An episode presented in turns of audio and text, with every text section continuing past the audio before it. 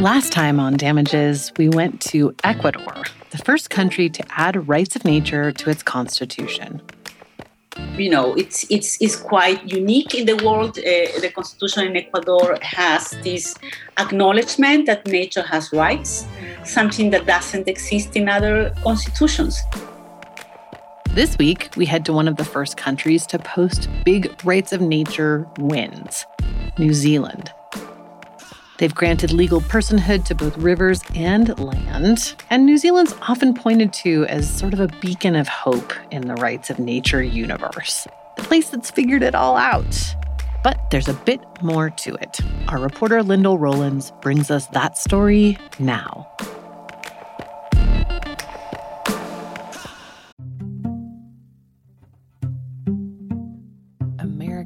Spend an average of 90% of their time indoors, which is bad news because, according to the EPA, indoor air could be two to five times more polluted than outdoor air. In some cases, it could be a hundred times more polluted. Data shows that air pollution is responsible for nearly 7 million premature deaths around the world. I have a strange little problem in my neck of the woods, and that is that everybody likes to burn their garden trash and other trash too. Lots of trash burning going on in my neighborhood. Not great. Air Doctor has really, really helped. I just fire it up on days when I can tell everybody's lighting their trash fires, and it keeps the household air clean. Air Doctor is the air purifier that has captured the attention of established media outlets like CNN, Money, ABC, and more. Air Doctor filters out dangerous contaminants and allergens like pollen, pet dander, dust mites, and mold so your lungs don't have to. Air Doctor comes with a 30 day money back guarantee, so if you don't love it, just send it back for a refund minus shipping. Head to airdoctorpro.com and use the promo code DRILLED to get up to 39% off or up to $300 off, depending on the model. Lock this special offer in by going to AIRDOCTORPRO.com and use the promo code DRILLED.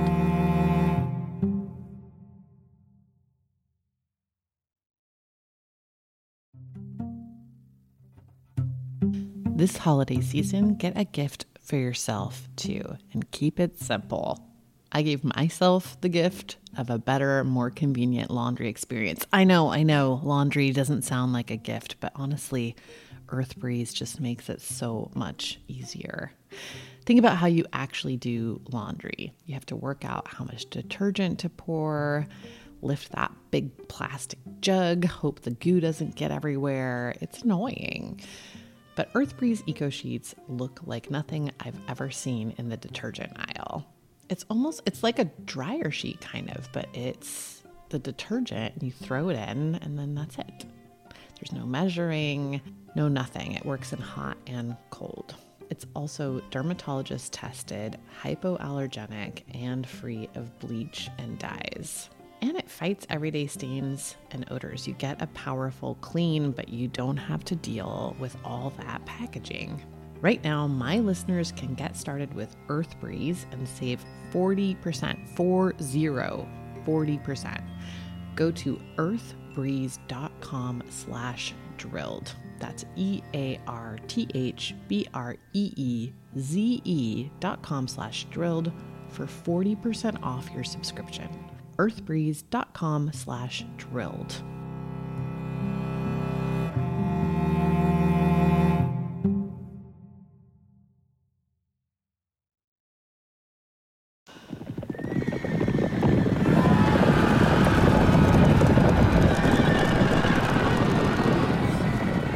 These chaotic sounds horses, fires, and shouting are from a performance art piece welcoming a group of judges to the small town of Ruatoki on New Zealand's North Island back in 2005.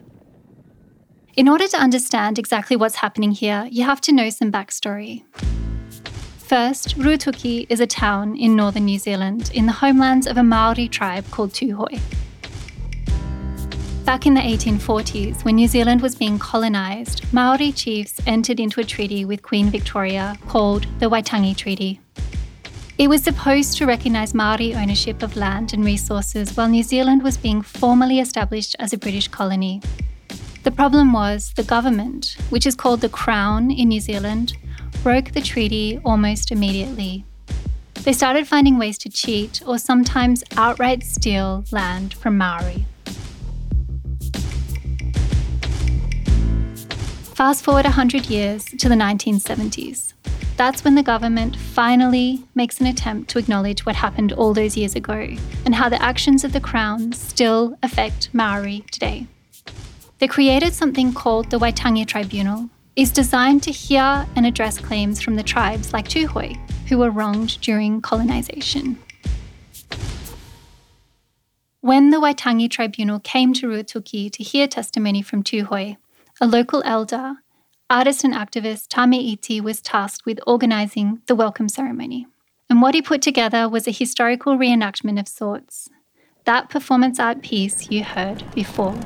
It was held at a spot in the road where there's a painted white line. That line is known as the confiscation line, and since the 1860s, it has divided Tūhoe land from the land the Crown took from them.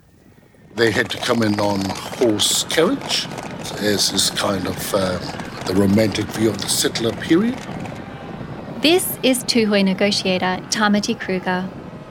And as they travelled down the road towards the confiscation line, uh, there was an array of demolished, crashed vehicles, and they were on fire with lots and lots of black smoke.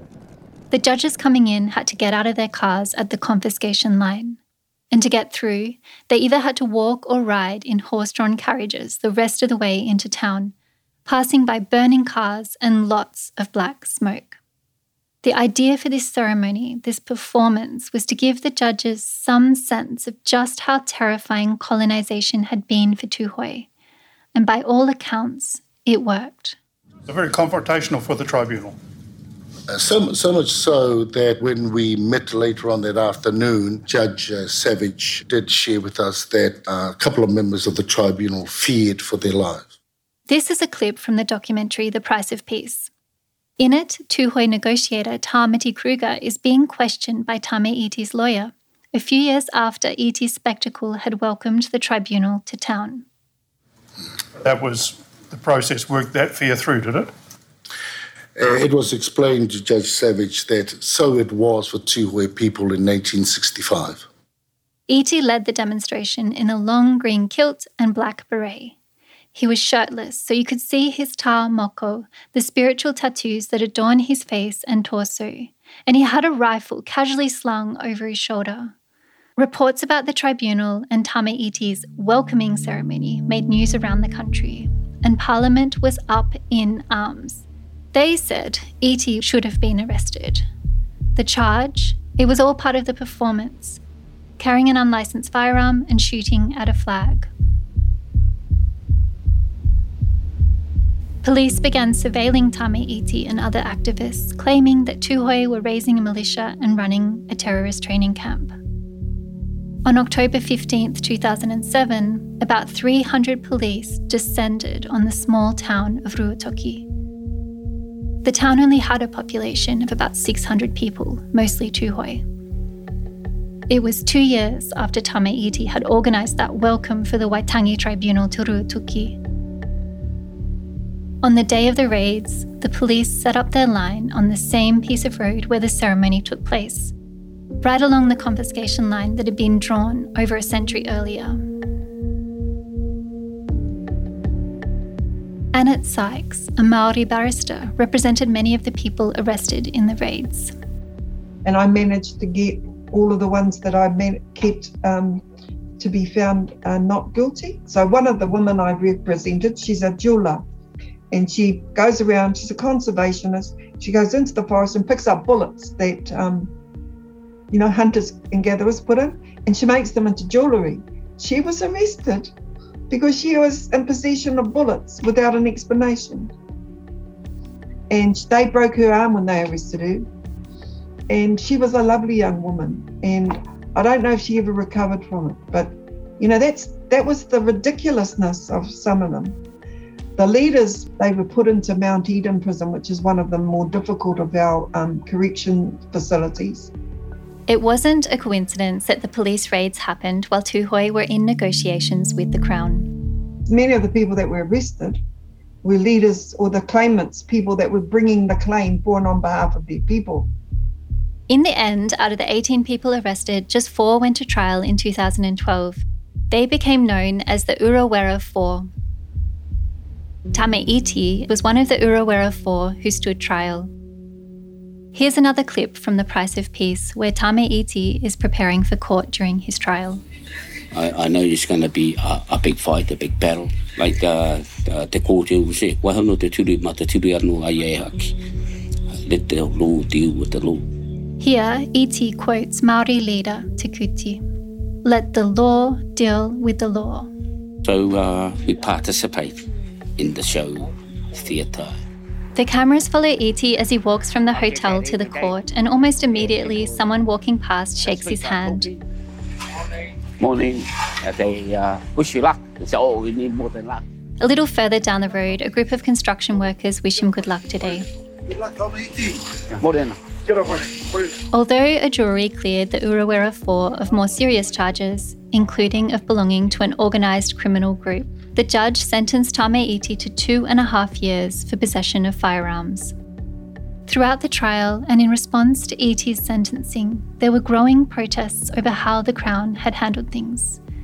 The raids had been excessive, and in the lead up to them, police had spied on Tūhoe for months.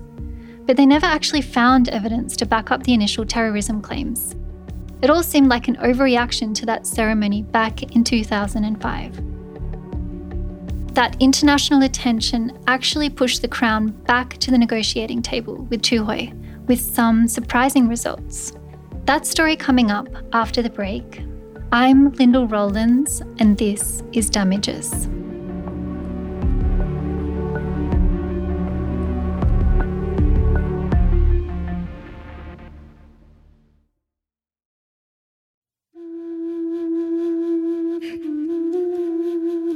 Tūhoe had many claims to the Waitangi Tribunal, but one claim in particular was considered non negotiable the return of their homeland, Te Urewera, which for Tūhoe is not just a special place, but an ancestor. Okay, so there was an elder who I used to see at jail. Here's Annette Sykes again. Before the raids, she'd worked on Tūhoe legal claims for decades. One of the key witnesses for me, he described it in our language as Te Urewera is my mother and my father. It's where I grew up. It's where I go to pray. It's where I go to um, partake of food that nourishes me and my future generations. So for you to suggest that you can own my mother and my father is completely antithetical to our ideology or our relationships to that environment. The forested mountains of Te Urewera were part of the land the Crown had confiscated from Tūhoe. Tūhoe spent the 20th century essentially locked out of involvement in their own homeland. This is Chris Finlayson, the former Attorney General of New Zealand. The promises made in the Urewera District Native Reserve Act 1896 were never kept. That act was never honoured and eventually repealed without any input from Ngāi Tūhoe. Then in 1954, the Crown made a unilateral declaration that Te Urewera was to become a national park. But for Tūhoe and their ancestor Te Urewera, things weren't right. Trees weren't growing as tall as they used to, and Lake Waikaremoana, the jewel of Te Urewera, was polluted with rusted cars and trash. Almost 85% of Tūhoe no longer lived in their ancestral homelands, and they were losing their close connection with Te Urewera. The tribunal held hearings where Tūhoe shared their testimonies, but in 2010, negotiations reached an impasse. The Prime Minister of New Zealand at the time, John Keys, said that Te Urewera would not be included in the settlement with the Tūhoe people. At the same time that the tribunal was considering Tūhoe claims, another trial was taking place in New Zealand's High Court. The trial of the Urewera Four brought international attention to the Tūhoe cause and to Iti. He was released eight months into his sentence and went home in February 2013. The last stretch is about five miles or 10 kilometres. This is from the documentary Price of Peace Again. Tame Iti is being driven home on the morning he was released from prison. And usually the road between Taneatua and Ruatoki was been the road of white supremacy mentality because there's all confiscation land. But not anymore. The year after Tame Iti was released, police returned to Ruatoki. This time they were there to apologise to Iti and the community for the harm caused by the 2007 raids. Media organisations have also apologised to Iti for the way they reported on the Crown's narrative that the Urewera Four were terrorists. But these weren't the only apologies that were made in 2014. Today, sir, we begin to remedy that history. Te Urewera will no longer be a national park. Instead, it will have its own legal identity.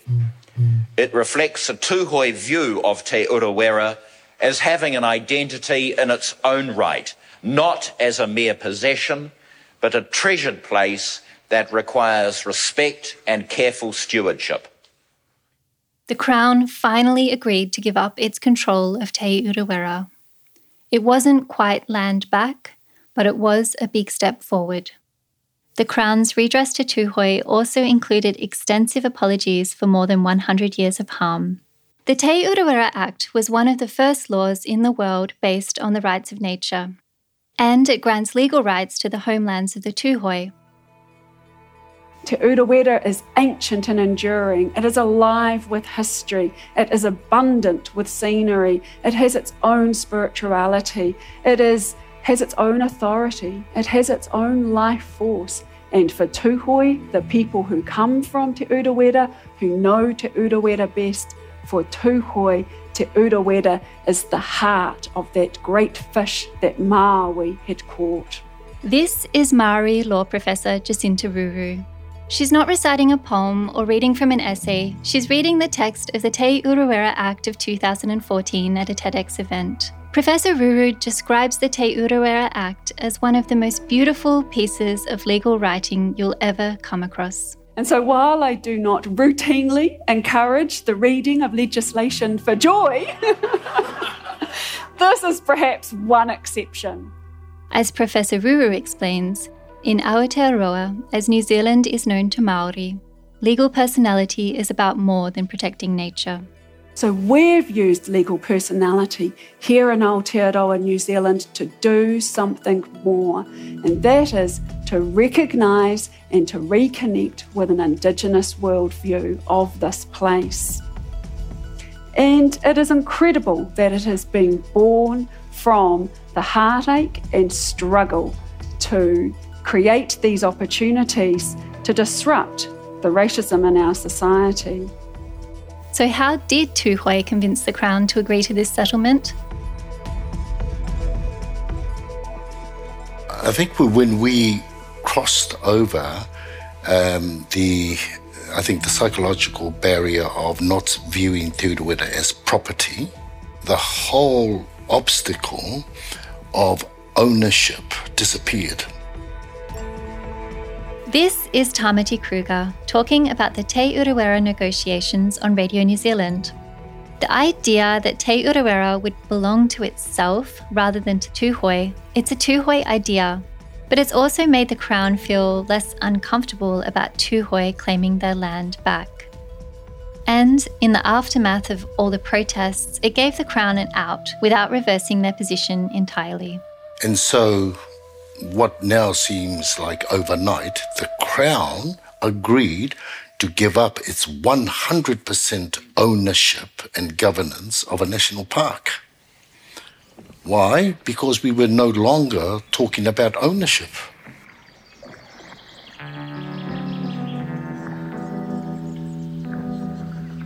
See, that's how that's how easy it was. Uh, you you you you take ownership and you throw it out, and when you say the land owns itself, uh, well, what is your disagreement with that? So if the land owns itself, then the land owns the water, land owns the minerals, land owns the trees, the birds, the fauna, and the airspace. It's been over seven years since Te Urewera was returned to itself and to the care of Tūhoe. Since that transition, Tūhoe have introduced a new management plan. Unlike the Department of Conservation's approach to the land, the Tūhoe approach is to manage the way people use the land instead of managing the land itself. Tamati Kruger is now the chair of the Te Urewera board. Here he is explaining to me that for Tūhoe, caring for nature is about responsibilities, not rights we don't think describing it as rights is helpful in in our situation. Uh, Tūhoe believe that they are born with responsibilities, not rights. Uh, we are we are born into a family that involves the environment, that involves nature. In our creation stories, uh, there is no space no regard for ownership, entitlement, or rights. Uh, where we are born uh, as part of nature, it is our point of origin and our point of return. So, uh, as Tūhoe people, uh, we accept that we have obligations and responsibilities, not only to ourselves, but to how we live, where we live and and that it is it is our duty in order for us to progress and advance as human beings we must know our place in nature so we don't see that our struggle is a struggle of rights it's rather a struggle to restore our sense of responsibility to ourselves and to nature. We don't own Te Urewera. We don't own this land, but we live with it.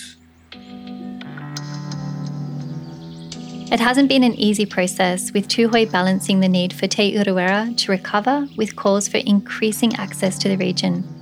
The Act stipulates that there should be a management board of humans made up of six Tūhoe representatives and three Crown representatives. So it's not quite the same as Tūhoe having their land back. And there are still some disagreements to be worked out, like whether or not the roads should be paved.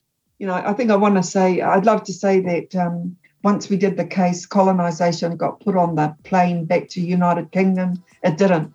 In fact, there was a new form of colonisation that is being reeled against, and that it was control of their mother and their father, their universe.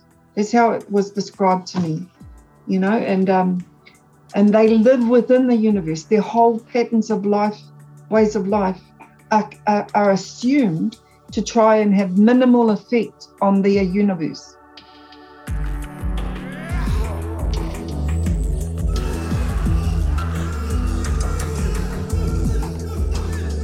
Wow, Lyndall, this is such an incredible story, and there's so much more to it than I originally thought. I'm so glad that you dug into it for us. And also, really glad you had me watch that documentary, The Price of Peace, about the police raids. I know, it's such a beautiful documentary. And I really recommend that anyone listening to this also have a watch of the documentary too. As an American who's not used to seeing government officials apologize for anything ever, I was also really struck by the apologies. It's uh let's just say not something we see much of in this country. but there are all these scenes in the film where politicians and even the police who conducted those raids come and personally apologize and sit and actually listen to them. It's pretty incredible. Yeah, these are some really moving scenes, especially the hakas from the Tūhoe.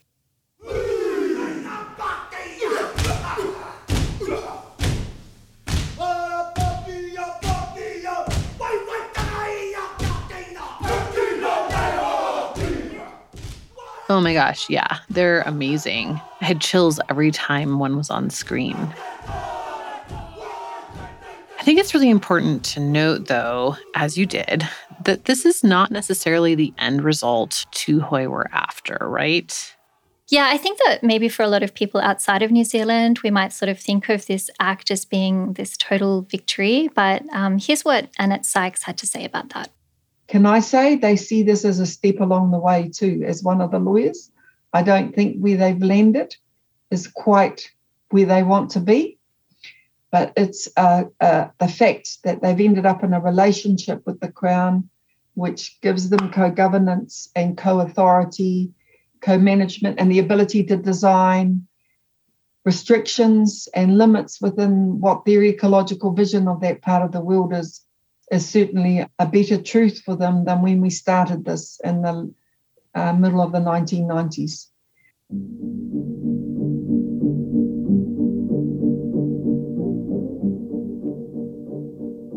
That's super interesting. So, in the case of Tūhoe in New Zealand, this is really kind of a step on the path to land back.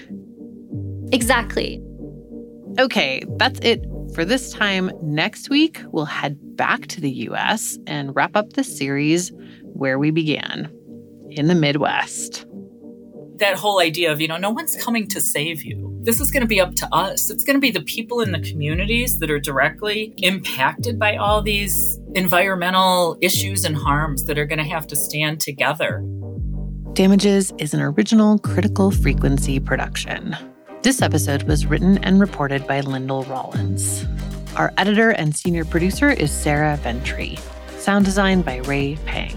Mixing and mastering by Mark Bush. Our fact checker is Wudan Yan. Our First Amendment attorney is James Wheaton of the First Amendment Project. Artwork for the show is drawn by Matt Fleming. Our theme song this season is Bird in the Hand by Forknown. Big thanks to Journeyman Productions for licensing clips from the documentary Price of Peace. We'll include information on where to find and watch the film in the show notes. Archival in this episode is also thanks to TED and Radio New Zealand. If you like the show, please remember to rate and review it wherever you're listening and share it with your friends. Thanks a lot, and we'll see you next time.